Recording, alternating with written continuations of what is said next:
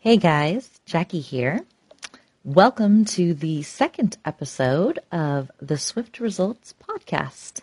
Today we'll be talking about the biggest breakthroughs that I've had in my business, and this is actually going to be a multi part series. So, this is part one. Um, but I really want to take you guys kind of behind the scenes a little bit and bring you in on what I see, of course, with the luxury of, of hindsight, as really being the biggest breakthrough moments in, in my business and really work through how we can all be taking that sort of action and learning those sorts of lessons in our own lives and in our own businesses. So, so basically, to set the scene, I was at the height of my corporate career. I was a director of sales at a health insurance company, and I, I was flying pretty high. I'll be real. I had always thought that I would be an entrepreneur. In fact, I had actually gone out on my own, which right around the time it turned out to be uh, the great Great Recession. uh, not a great time to to be an entrepreneur, especially a young, inexperienced entrepreneur. Um, so that phase did not last as long as I had hoped, but I had always known in my soul, in my heart, um, that I wanted to be free, that I wanted to create change and meaning and and have a real purpose in life. And I never saw those as really being all that possible while working in a normal nine to five job. And so, you know, as a business owner, I, I or as a as a temporary business owner, I knew I always wanted to get back to that. I was always striving. So every job I took on, I was I was looking kind of for the opportunity, the side hustle. I was always increasing my skills, getting ready for my next opportunity.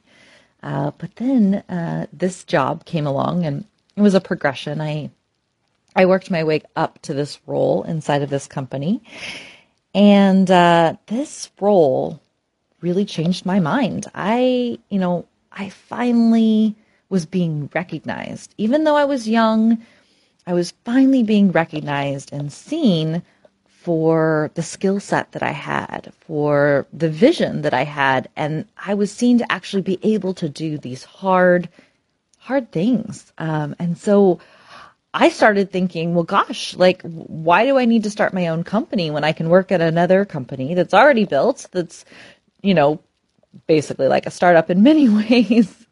and wear all these hats and and take on all these skill sets and um and and you know I'm I'm being seen and so you know for for for a half minute I I thought that that was maybe probably going to change my path I, I thought that I probably wouldn't need to be an entrepreneur and uh and then I was on the trip of a lifetime. I was on a trip, a mother daughter trip in Croatia with my mom and uh, I, I get a I get a message from from my boss saying I need to call her right away, and I'm like, call her.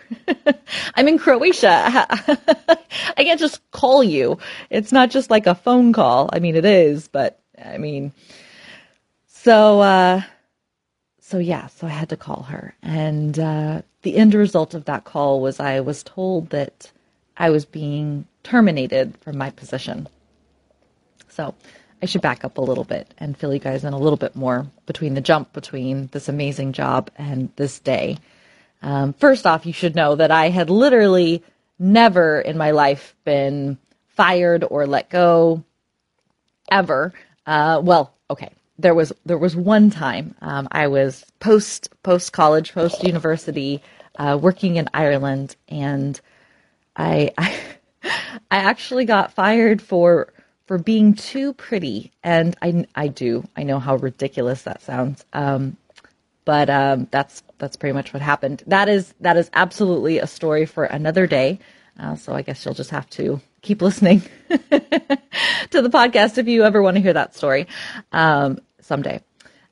But other than that, I have literally never, never done anything except where I chose to leave from a position. I chose that it was no longer the right opportunity for me. I was headed in a new direction, and uh, and frankly, people, you know, I always were were didn't want me to go, right? So it was always my choice.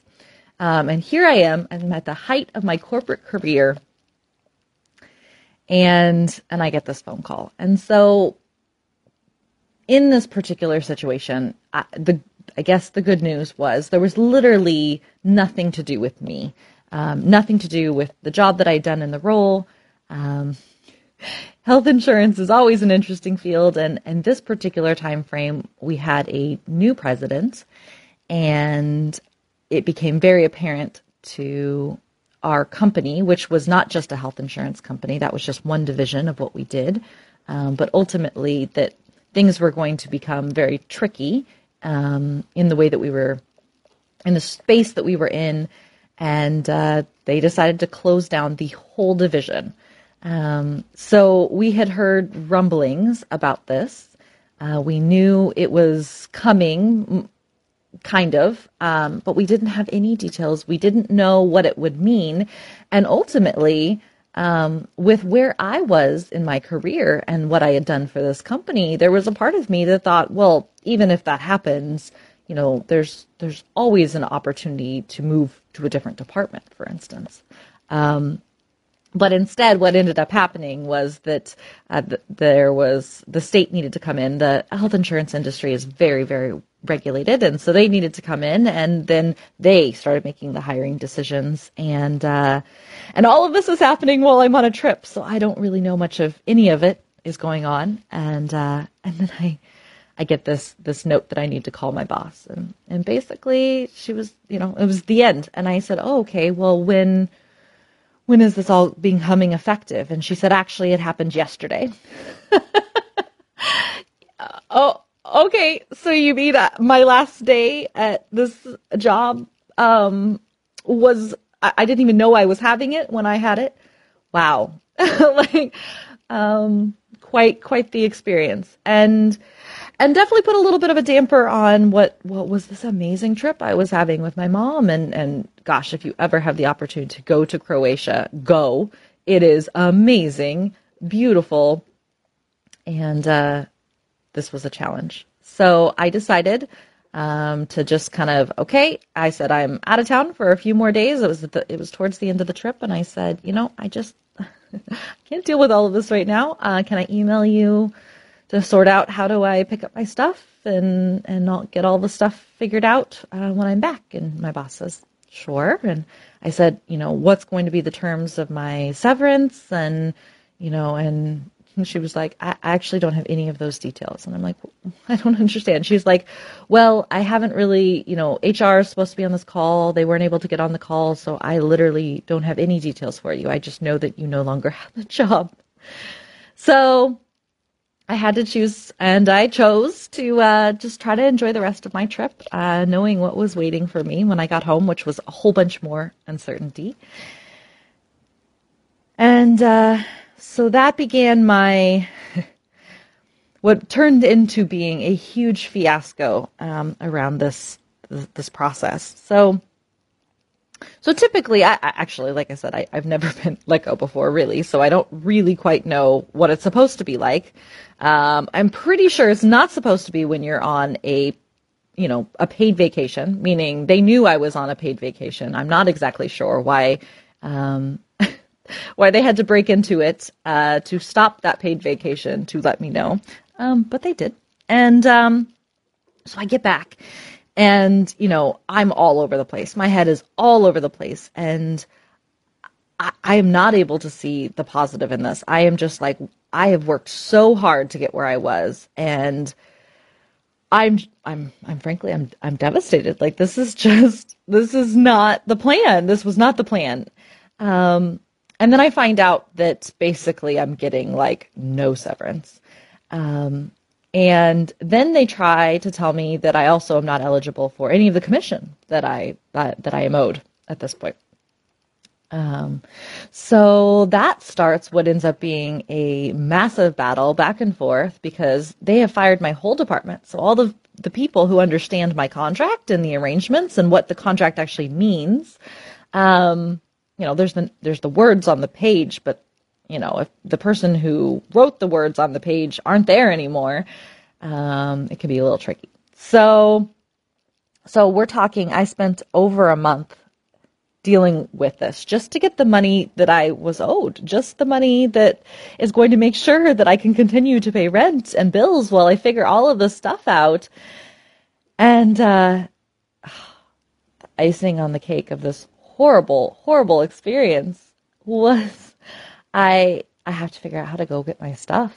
So I I decide, you know, I, I my department's gone. All of those people are gone. They already had their last day. I don't want to walk into a building where people already still have their jobs, going about their lives, and have to, you know, do whatever you do to politely tell everyone you're okay. Um, so there was someone in another department who was willing to box up my stuff for me, and uh, so she she did that and brought it down for me, and there was my check. Um, so she said, you know, this is the check from AHR, and um, I need you to sign for it, and so I do, and so gosh, awful day, awful day to see all of your stuff boxed up. The fact that everyone had to back box it up for me, um, oh, it's just it was embarrassing. It was was definitely one of the low points. Um, and then I thought, well, gosh, it just really can't get any worse than this. Um, I, am barely getting any money out of this whole process. I had to fight tooth and nail to just get the the bare minimum of what I'm owed, and uh, and this has taken weeks and weeks. Um, so I get home, I pull out the check, and I I I glanced at it, um, make sure that number. I just zeroed on the number. The number was technically right, right after my battle, and uh, I I look at the check and I'm like, wait, there's something missing, and I realize they have not signed the check. This is a check made out to me in the correct amount, and it's not signed by anyone. So yeah. So now I have a worthless worthless check. I bet you won't be surprised to find out it took a whole nother week for me to get an actual, actually signed check. So, disaster, disaster from top to bottom. So, I'm in this financial situation. I'm trying to figure out what to do next. And I start to realize that, you know, this this could be my opportunity. This could be my opportunity to actually start a business again, like really do it right, really do what I've been wanting to do, take all of my skills and and and serve myself um, and serve others, but not not just my employer. And um, so I start looking into how this might be possible because I ultimately know that I need to receive unemployment. I have to receive unemployment, especially with really basically getting almost no severance. Um, I have I have to have some sort of safety net um, as I go through this process. But I also know that you know when you're you're on unemployment, um, from hearing from other people and helping actually other people deal with it, I, I know you're not. You, you've got to be out job searching, and you have to accept any job that comes your way. And it's like, you know, oh my goodness, you know. So I'm how am I going to do this? Like, how am I going to start a business, be applying for jobs? And so I started digging. And I remember something that I had read a while back um, about a particular program that was in Oregon. So, very long, very long story. Um, but there's actually a program um, in Oregon and in other states, but there, unfortunately, it's not in every state, which I think is huge problem. I think this this program belongs in absolutely every state. And if you live in a state that doesn't have this program, um, I highly recommend that you find that out and, and reach out to officials, especially while all this chaos is going on in the world and there are changes being made to unemployment and how it's run and being available to more people like the self employed. Um, but basically, there's a program um, where you can put together a business proposal and then um, once that's accepted by the department, uh, they will actually, you will get unemployment, but you will get unemployment while you're setting up your business. Um, so you don't need to be going out there looking for jobs disingenuously. Uh, you don't have to accept a job if it's not the right fit for you. Um, and it's this fantastic program. So I highly, highly recommend um, that if you're ever in the need or if you ever know anyone that you find out if that's a situation in, in your state. And if it's not, I think you should fight for it. So, setting all of that, you know, that's always government bureaucracy, right? Uh, quite a process. Um, but ultimately, you know, working through that process led me to realize that my job before, this amazing, amazing job that I felt for the first time really seen in and really allowed me to do big things, was ultimately still just basically providing golden handcuffs, right? That ultimately I could still only fly so high. And yes, I was making great money and I was getting paid well for doing a really hard, important job um, that I loved. But ultimately, there was only so high I was ever going to be able to fly. And there was only so much I was ever going to be able to accomplish. And so, as awful as that all was, and as demoralizing it was to have lost my job, and as demoralizing as it was to have to tell people about this. I mean, people knew what I was doing and would ask, and I'd have to say, well, I, uh, yeah. and, you know, what's so interesting is we also see so much more of our culture when these things happen because we understand how critical work is to our identity and how people see us. Um, and so, so by losing my job, you know, that took away my identity and gave me an, a very unfortunate identity for a while, right? That was, you know, unemployed, right? Um, there's all sorts of connotations that go along with that and all sorts of things that we think about people. And, and, you know, I talked in my last podcast about how I really hoped that there were some positive things coming out of the this pandemic. And you know there's a lot of really hard things coming out too but I, I i really really hope that some really good things come out. One thing that i see as a potential good thing is that we finally start seeing that you know look at all these people who have become unemployed during the pandemic. And is there any way or shape or form that we would ever say that that is their fault no. So this idea that because someone is unemployed doesn't doesn't we don't know anything. We know nothing about what that means. Um, and so I, I really i really think that we should you know we should we can take these opportunities to kind of reshape how our culture views things. And one of the things is you know making a difference in the world is important. Um, everyone wants to take action and, and and feel like their their life has some sort of purpose right um, so just assuming that because someone is unemployed that that, that says something about them, I, I think is just so so not on point and so not helpful. Um, so I had these golden handcuffs, and now instead of ha- having golden handcuffs, I'm I'm free. I am completely free.